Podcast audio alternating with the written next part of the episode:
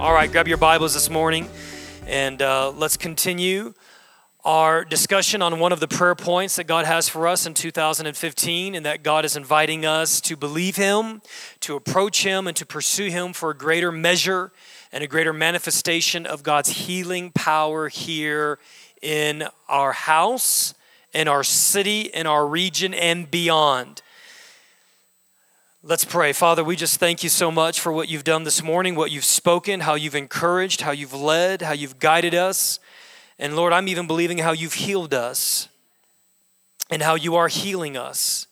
And Father, we pray that at the preaching of the word of God that you would heal even as the word goes forth.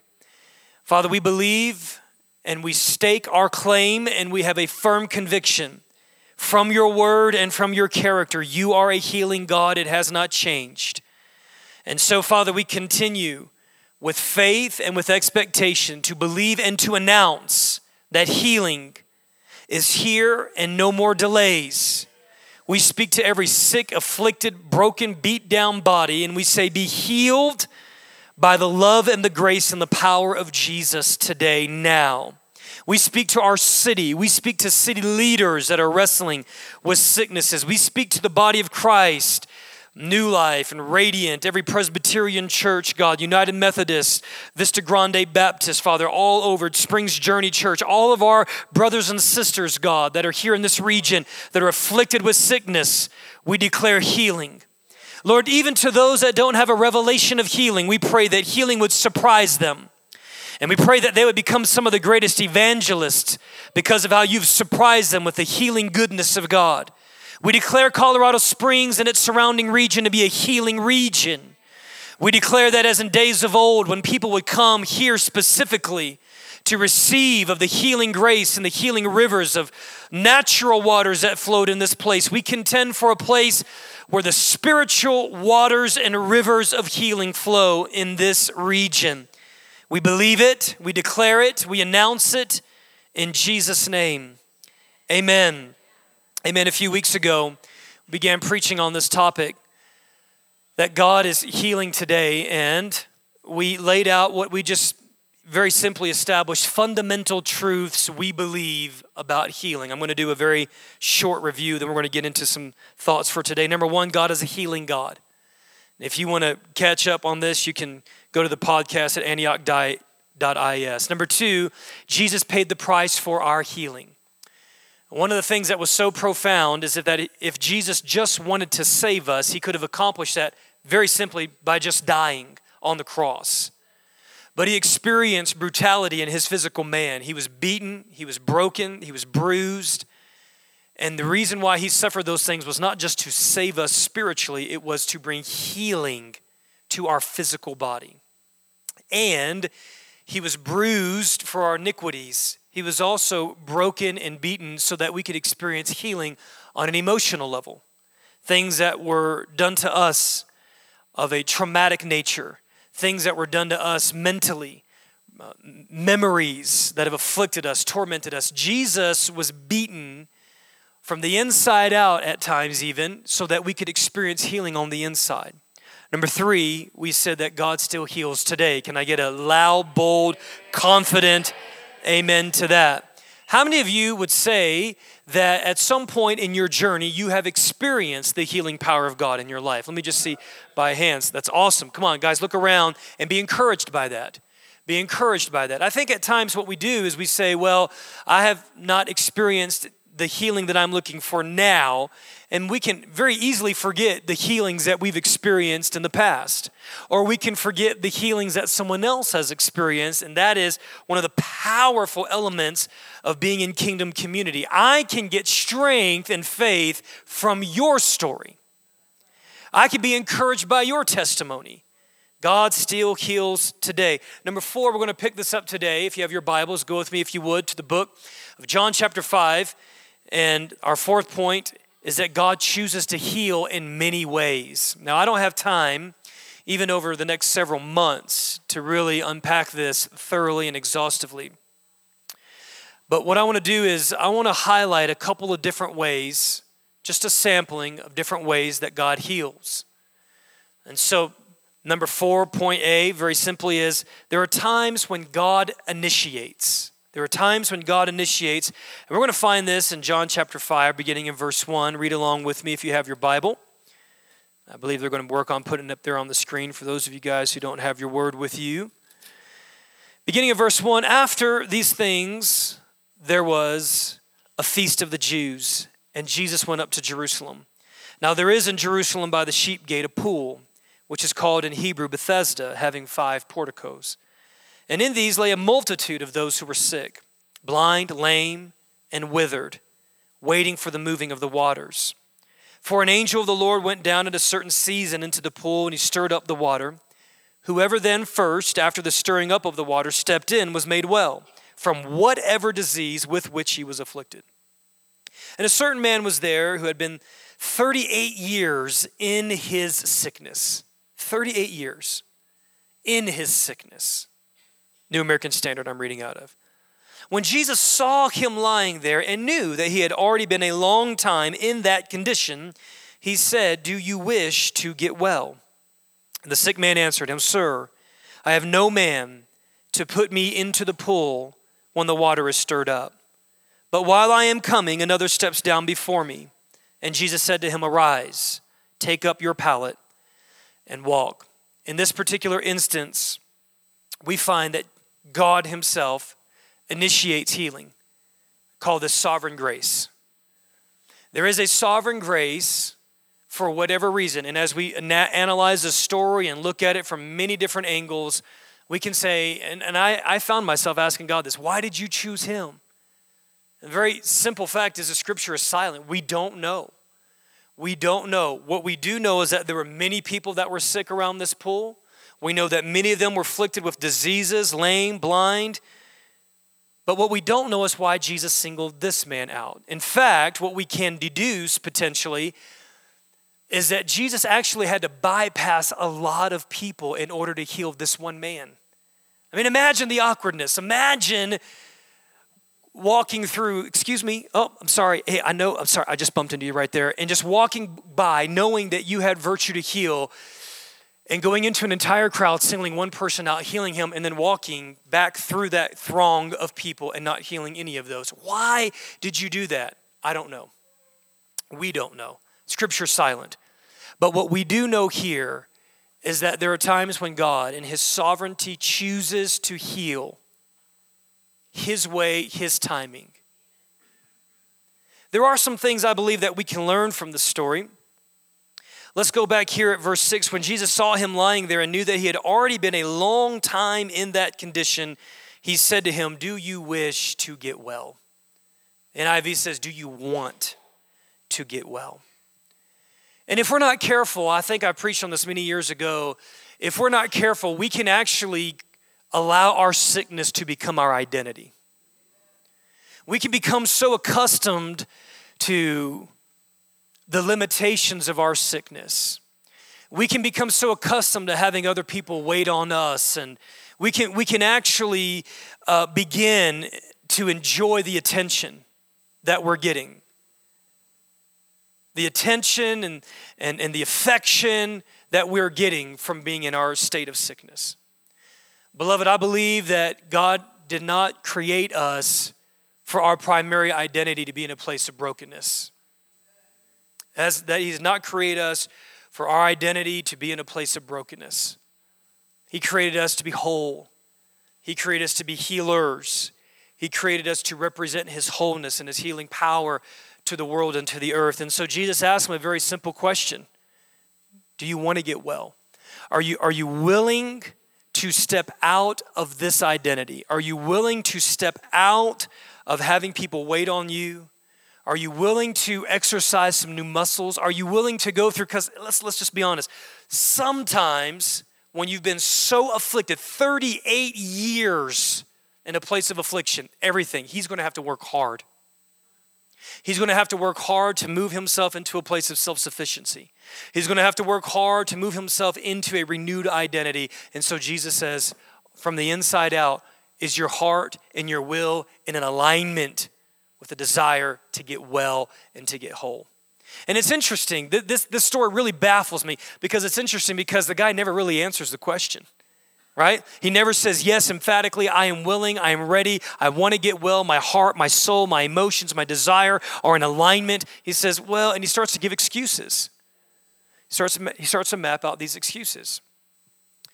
And so we have to be careful as it, as it relates to our process and our journey of moving into wholeness there are a lot of excuses that we can give, but the primary question that we have to wrestle with is do I want to get well?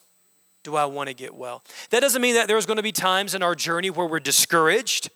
Doesn't mean that there's not going to be times when we feel like giving up or throwing in the towel or we, we, we wrestle with doubt or confusion. Listen, all that is normal. All that is normal. I mean, the why questions as it relates to every area in the earth, when it comes to healing, there's probably no issue that brings so many questions as to why God. Why? I've done everything I've known to do. I've confessed, I've prayed, I've fasted, I've waited, I've, I've done all these things, and I don't know why. But settle this in your heart, saints. Father, I believe you can, and I'm willing for you to heal me. A couple of weeks ago, here in Pursuit Night, which is our Sunday night service where we pursue God a little bit more deeply, we actually unpacked a very, very critical key, I believe, a very critical key found in Matthew chapter 8, first three verses there. Jesus is with a man who has leprosy. And this leper comes to Jesus and he says, Lord, if you are willing, you can make me clean. And then we actually camped for quite some time on Jesus' response I am willing. I am. You, that, that needs to just get down into the bedrock of our being. God is willing and He's able.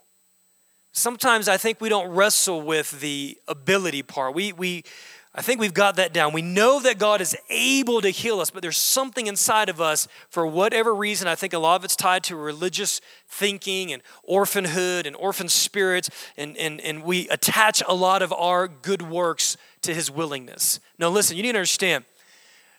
Even when we royally mess up and intentionally mess up, you need to understand that God is always willing.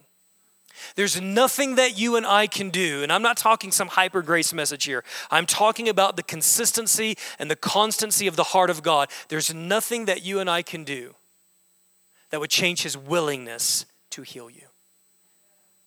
How many of you guys agree with that? Now, I think that conceptually and mentally that we can we can re- that registers, but I really believe, and I want to submit this to you guys. I believe that on a heart level, there is there's some wrestling that needs to happen.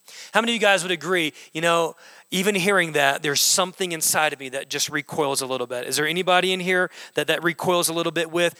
Okay, grace on you. Listen, a revelation of the love of the Father is what is needed. A revelation of the love of the Father. Interestingly enough we even see it over here with this particular invalid in John 5. We find it again in Mark 2. When Jesus heals guys with paralysis, specifically with paralysis, he always he ends up doing a couple things. The first thing he does to this guy in Mark 2, he says, Listen, I forgive you of your sins. You're released. Be healed on the inside. I forgive you of your sins. Remember, remember we walked through this a couple weeks ago. Listen, I'm paralyzed. I think Jesus understood that the root issue of that paralysis externally was a paralysis internally. Self hatred and self condemnation and refusing to forgive yourself can actually paralyze you in life. It can paralyze your mentality, it can paralyze your relationships, it can paralyze your spiritual growth, and I believe it can ultimately lead to physical paralysis. You know, this is just a theory here. I'm not willing to write a book on it, but there are a number of people that, um, that deal with issues that doctors have absolutely no explanation for. No explanation. After series and series and series of tests, and is it possible that when we get into trauma, when we get into violation, when we get into abuse, when we get into mistakes, when we get into the issues of self hatred and self condemnation, that those things could actually hold the keys to what's going on in their physical man? See, we are so holistically integrated. your spirit, your soul, and your body are so intimately and intricately connected that if you're experiencing self hatred, it will manifest. You cannot hate your body and your body not begin to break down. Or you cannot hate yourself and your body not begin to break down. And so Jesus here, number one, was saying, Are you willing to be healed? Is it a desire? Are you willing to experience wholeness? Are you willing to experience restoration and life? Because at times it will be work. But we see right here, in this particular instance, God initiates that healing. Sovereign grace. Number two, or letter B, there are times when we initiate. Let's look here, if we would, at uh, Mark chapter 5. Very familiar story here that I've preached on many, many times as it relates to a woman with a particular issue of blood here in Mark 5. We'll pick up the story in verse 21. And when Jesus had crossed over again in the boat to the other side, a great multitude gathered about him, and he stayed by the seashore. And one of the synagogue officials named Jairus came up, and upon seeing him, fell at his feet and entreated him earnestly, saying, My little daughter is at the point of death. Please come and lay your hands on her, and she may get well and live. And he went off with him, and a great multitude was following him and pressing in on him. And a woman who had a hemorrhage for 12 years had endured much at the hands of many physicians. This, this language is very, very telling here. 12 years, suffered much, endured much at the hands of many physicians. And then she had spent all that she had, and she was not helped at all. In fact, the condition got worse. How many guys can relate to this story here? Especially as it relates to physical ailments, physical sicknesses, physical disabilities, physical abilities. Here's a woman, she's gone from doctor to doctor to doctor. She's not getting anything from each of these. And in the process, she's spending loads of money, and yet she is not seeing the condition improve. Verse 27 After hearing about Jesus, how does faith come? Faith comes by hearing. You know, that's why it's so important for us to preach on healing, it's so important for us to pray for healing, to prophesy, to announce, to declare, because that's how faith builds inside of our hearts. Faith comes by hearing, and hearing by the Word of God. After hearing about Jesus, she came up in the crowd behind him and touched his cloak. Now, who initiated that? She did.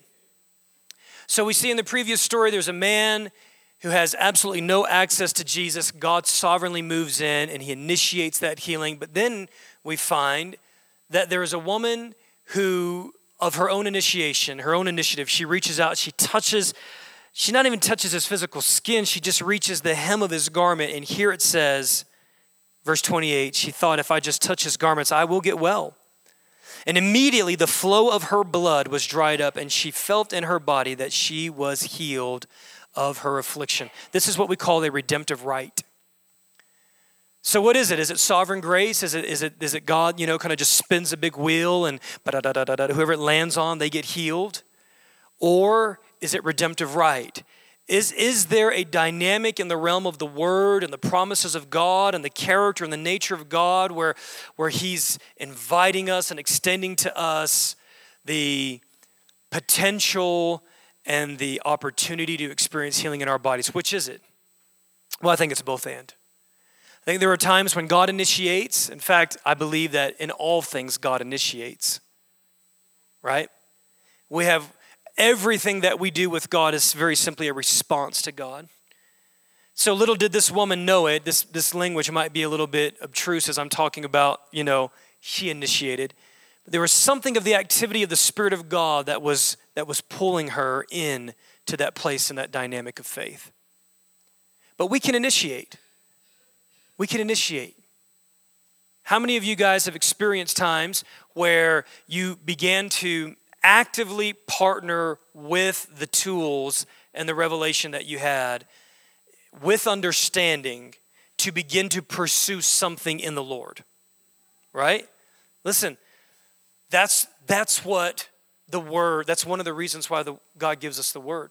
It's an invitation. Participate with this, partner within this. It's, it's not this, very simply this sovereign deal where we can just retreat and, And uh, if He wants us to be healed, then He's going to cause us to be healed. Sometimes God says it's time to mature, it's time to grow a little bit, and I'm going to give you some things to work with. And we're going to talk about those things here in a few minutes. Number three, there are times when others initiate. And this is actually something I feel like God might be wanting to do here in the family of Antioch Church. I'm still trying to really wrap my heart around this. I think that there is a corporate dynamic where there are corporate cultures of the resources of heaven that are ascertained. What I, what I mean by that very simply is, is that there can be strongholds that we build for positive or for negative. We can build a stronghold of faith in this house. We can build a stronghold of healing in this house we can build a climate whereby there is a momentum in the spirit to pursue God. We can build a climate where there's a momentum to apprehend the things of God. Mark chapter 2, when he had come back to Capernaum several days afterward, it was heard that he was at home, and many were gathered together, so that there was no longer room even near the door, and he was speaking the word to them. And they came, bringing to him a paralytic carried by four men. And being unable to get to him because of the crowd, they removed the roof above him. And when they had dug an opening, they let down the pallet on which the paralytic was lying. And Jesus, seeing his faith, their faith. There are times, as we see here, that other people can actually be very instrumental in initiating the healing process for our lives. There are times where we, as a family of believers, life groups, friendships, spiritual fathers, mothers, sons, daughters, all of those authentic relationships that God is building here in the house, I believe that, or let me rephrase this is it possible that there is actually an invitation for all of us as it relates to one person's sickness within the body. See, Western thought really doesn't naturally go there. Like if, if we were in Asia or if we were in Africa or if we were a little bit more of an Eastern mentality and we were a little bit more community driven, we would understand that when one member of the community is hurting, there's just this thing that just intuitively rises up within the greater community or the family, and they rally around that person that's hurting. I was actually talking with a member of the house here yesterday, and he was talking about his experience in small town, rural communities. And he said, Man, church was just an extension of the community, and the community was just an extension of the church. And man, when one person was sick, you didn't have to organize this huge deal. It was just people out of authentic relationship were mobilized to help that person that was hurt because that person belonged to the community. And as you know, as cities get larger, some of that gets lost and as people get more fragmented and isolated and segregated, some of that gets lost. And then we have to create these, these systems. But there is a spirit of unity that is available. John Alley, Apostle John Alley, who was with us in November, spoke about holy community. There, there, is, a, there is a spirit, I believe, is a, it, it comes by way of grace of God and by revelation whereby the people in our body who are hurting, it actually begins to hurt us. Where it begins to frustrate us. It begins to mess with us. It begins to, you know, I'm not the one who's hurting in my body, but I'm a, I'm a little ticked off. I'm bothered by the fact that the person who is is not yet healed. Anybody ever experienced that? Anybody there right now? God can baptize an entire church in that spirit. He can do that. And, and in fact, I would say that He wants to do that. He wants us to care about one another, not, not in an exclusive um, mentality, but He wants to baptize us in this understanding that when, when one of the families of Antioch Church is hurting, it will affect all of us. And it should affect all of us. We find this very, very rich in 1 Corinthians 12, many, many scriptures that we can unpack as it relates to how the body is connected one to another. We belong to one another. My prayer, as, as I have been sitting on this now for quite some time, is that the Lord would move every single one of us to a place where we we all take our respective ownership in the healing process of the people in our body who are struggling. And when I say our respective ownership process, that is going to look different for every single one of us. One of the things that we're trying to get into our kids, I love this a couple nights ago, I was praying for the kids, and we have this routine, this habit. We sit down on the bed and, and I say, okay, kids, um, let's just listen and ask the Lord who He wants us to pray for. And so each of them will listen, and one will have somebody to pray for, and one will have somebody to pray for. And, and by and large, Christy and I, we try to mention all the names of the people in Antioch who are sick, and we want to make sure that we are bringing those people to the Lord on a regular basis. Well, uh, two nights ago, I, I forgot one of the names. And uh, I'm rattling off all these names, and Milan goes, and baby Dakota. Because she's, she's heard those names prayed, and, she, and she and Kenya have been praying for those people with us. You, you want to know how you get that faith and that expectation into the next generation? Let them hear you praying for the sick. Let them hear you carry the family of God to the throne of God. They'll catch it. They'll catch it, they'll begin to care. Because they innately and intuitively care. And that's a way that we can foster that. So there are times when God heals because others initiate. Are we all tracking with that? Listen, I, I think that, um, you know, there's a mentality, and it's, it's very much a, uh, and I understand where it comes from, and I've studied it, and I've even uh, applied it in the past, but I think there's a mentality that anything that's going to be done in the structure of the church is going to be done through the CEO and the business council of the church. But listen, you need to understand God's this is this is not built on that type of organizational model. All right, let me explain this. There are going to be things that God shows you for us that will never enter into my mind and probably are not supposed to. Can I just let that settle in for a second? You guys just let that go inside. You know, Mark and Isela Irwin introduced me to the significance and the meaning and the prophetic dimension of the feast. Never, ever. I mean, there are people in my life. Actually, my mother in law is one of them as well, and Jerem and Petronod, and there's a number of families here. But listen, I would have never gotten that from direct download from God. Not supposed to. God put people in my life to bring that revelation to me. There are things that are going to affect this family that are going to come through you, not me. How many of you guys want to take that level of ownership?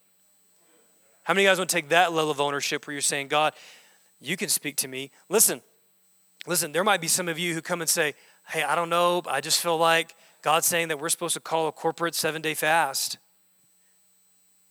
And then who knows, maybe, maybe what'll happen is is when three or four or five different people start coming and saying that, then, then kind of this thick, thick, thick-headed guy over here goes, I think God might be talking to us.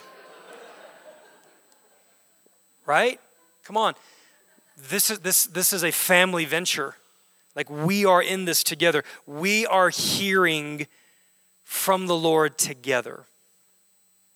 Now, that doesn't abdicate my particular responsibilities as a leader of this house, but as a leader of this house, I'm empowering you to hear from God for this house. There are times when others will be significant in initiating the healing process in people's lives. And then finally, and this is a very, very difficult one to wrestle through, this is found in Acts chapter 3. Very simply, there are times when it's just not time. And I, I don't have really good answers for that outside of common Christian cliches. insert laugh. That was, you guys were supposed to just. All right. Acts chapter 3, verse 1. Peter and John were going up to the temple at the ninth hour, the hour of prayer. And a certain man who had been lame from his mother's womb was being carried along, whom they used to set down every day at the gate of the temple, which is called Beautiful, in order to beg alms of those who were entering the temple. Now, I'm just going to pause right here. Um, because, for the sake of time, we don't want to just break all of this down. Here's what we know we know that he was lame from the time he was born. In fact, we know that he was lame from the time he was in his mother's womb. All right? We also know that he was at the temple every single day, which means that there were times when Jesus would have passed by him. How's that, Sherlock Holmes? Got that? Does that, does that, that check out, right? Same temple, Jesus would have passed by him. Three and a half years, he was there every single day. Jesus on an itinerant ministry, but yeah, there were times when Jesus would have been there and Jesus was willing and Jesus was able. Why didn't he get healed? Have no idea. But here's what I do know that at this right time, it wasn't Jesus, it was one of Jesus's followers. Matthew chapter 10, verse 1 and 2, this is what scripture says Jesus gave them authority to heal. I think Jesus intuitively knew, and, and again, Jesus was constantly walking in relationship with the Father. He says, oh, I only do the things that I see the Father doing. I believe that there were times when he could have healed, but he actually had to practice restraint not to heal because, for whatever reason, in His sovereign grace, God was not healing that person, even though Jesus could have broken and transgressed that if He wanted to. Now, here's what we see here at the birth of the church. Acts chapter 2, baptism of the Holy Spirit comes on the church.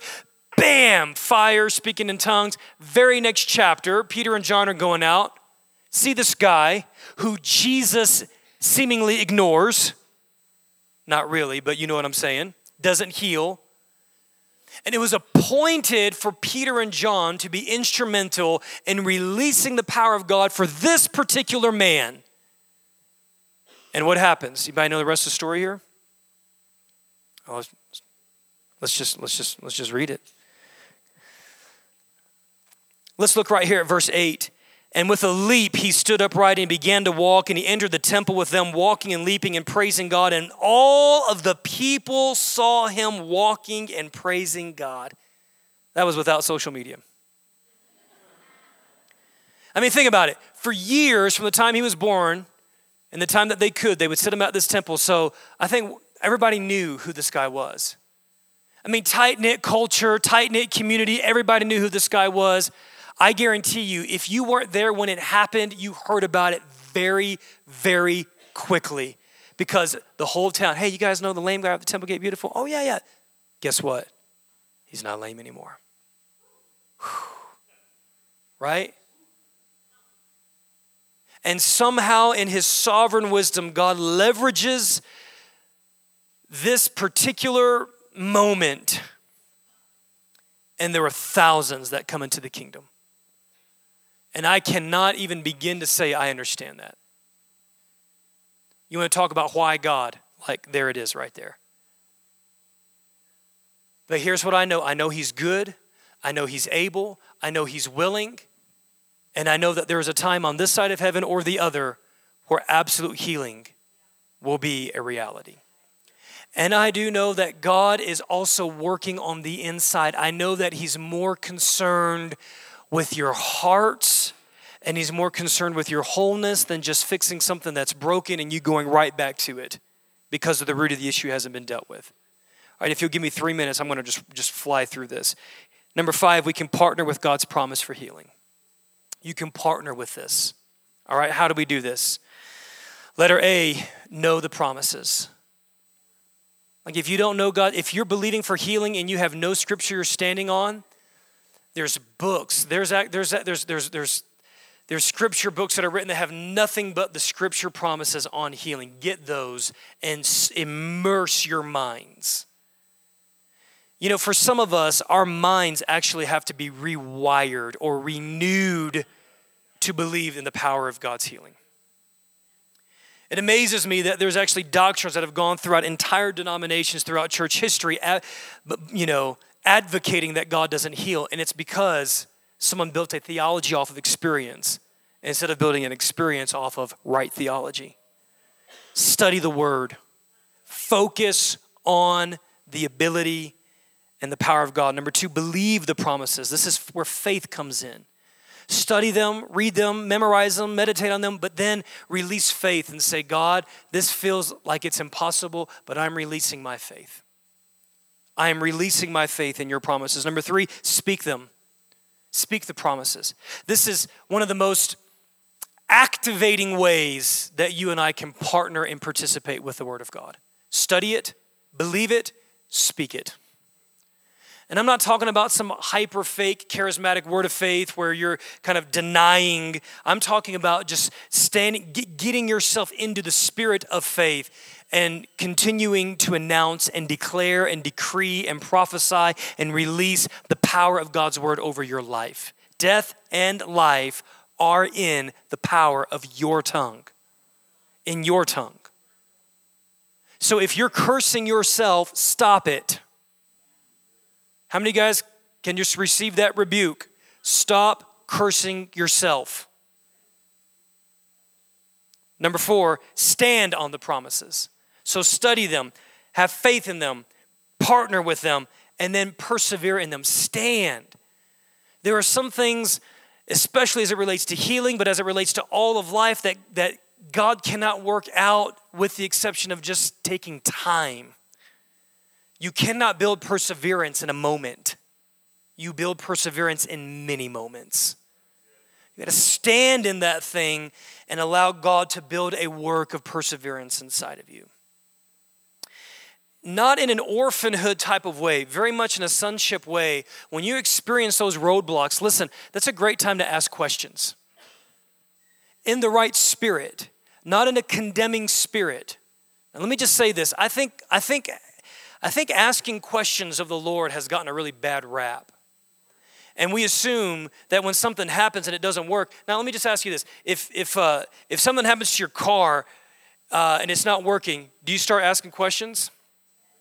Absolutely, you do, right? Why is, why is it making the sound? And why is it not working here? And I push this button, why, why is it not doing this? Now, then, why, when it comes to our body, we start acting all weird like we can't ask a question when something's not working the way it should? We go to a doctor, what do they do? They ask us questions. We fill out questionnaires. Listen, let's, get, let's, let's stop getting weird. It's, it's not wrong to say, God, I've been praying for this, I've been believing this, and I'm not experiencing this, can you let me know why? I want to know how to partner with you. I want to know how to get in alignment with you. I want to know how to get better. And you think you think a good father's going to rebuke a son for doing that? That's ridiculous, guys. Get that religious stuff off of us. He invites us. Come on, ask me some more questions. I've got some more mysteries for you. All right, number number letter E, recruit others. Get people in your life group, friends, family. And listen, let's, let's, let's move beyond, hey, will you pray for me? Yeah, I'll pray for you, forget about it, and then we kind of move on. Why don't we get aggressive? You know, one of the great potentials we have in life group community, I believe Joyce Nicodin is healed from cancer because the Bonds Life Group got together and they aggressively went after that thing. This is where you recruit partners in the faith, people that are really going to fight with you and for you. That's the beauty and the power of kingdom community. Letter F confess any known sin. I'm not saying that every sickness is because of sin, but I'm saying that if there is sin in your life and the Lord reveals it to you, confess it, repent of it, ask the Lord to touch you, break those things off of you. Get healed. Letter G identify open doors in your life and your bloodline. There is a very real thing called generational iniquities and curses and sins. And if you're not aware of that, we've got tons of people in our house Becca Greenwood, Bill Sudduth, so many others. You could do amazing jobs teaching you about how to deal with bloodlines and generational curses and iniquities. Letter H, receive inner healing. Talked about this earlier. And then finally, choose to partner with what is being produced in you. Partner with it. How many of you guys can get in agreement with those things? All right, let's stand to our feet this morning. We're going to continue to pray. Listen, we're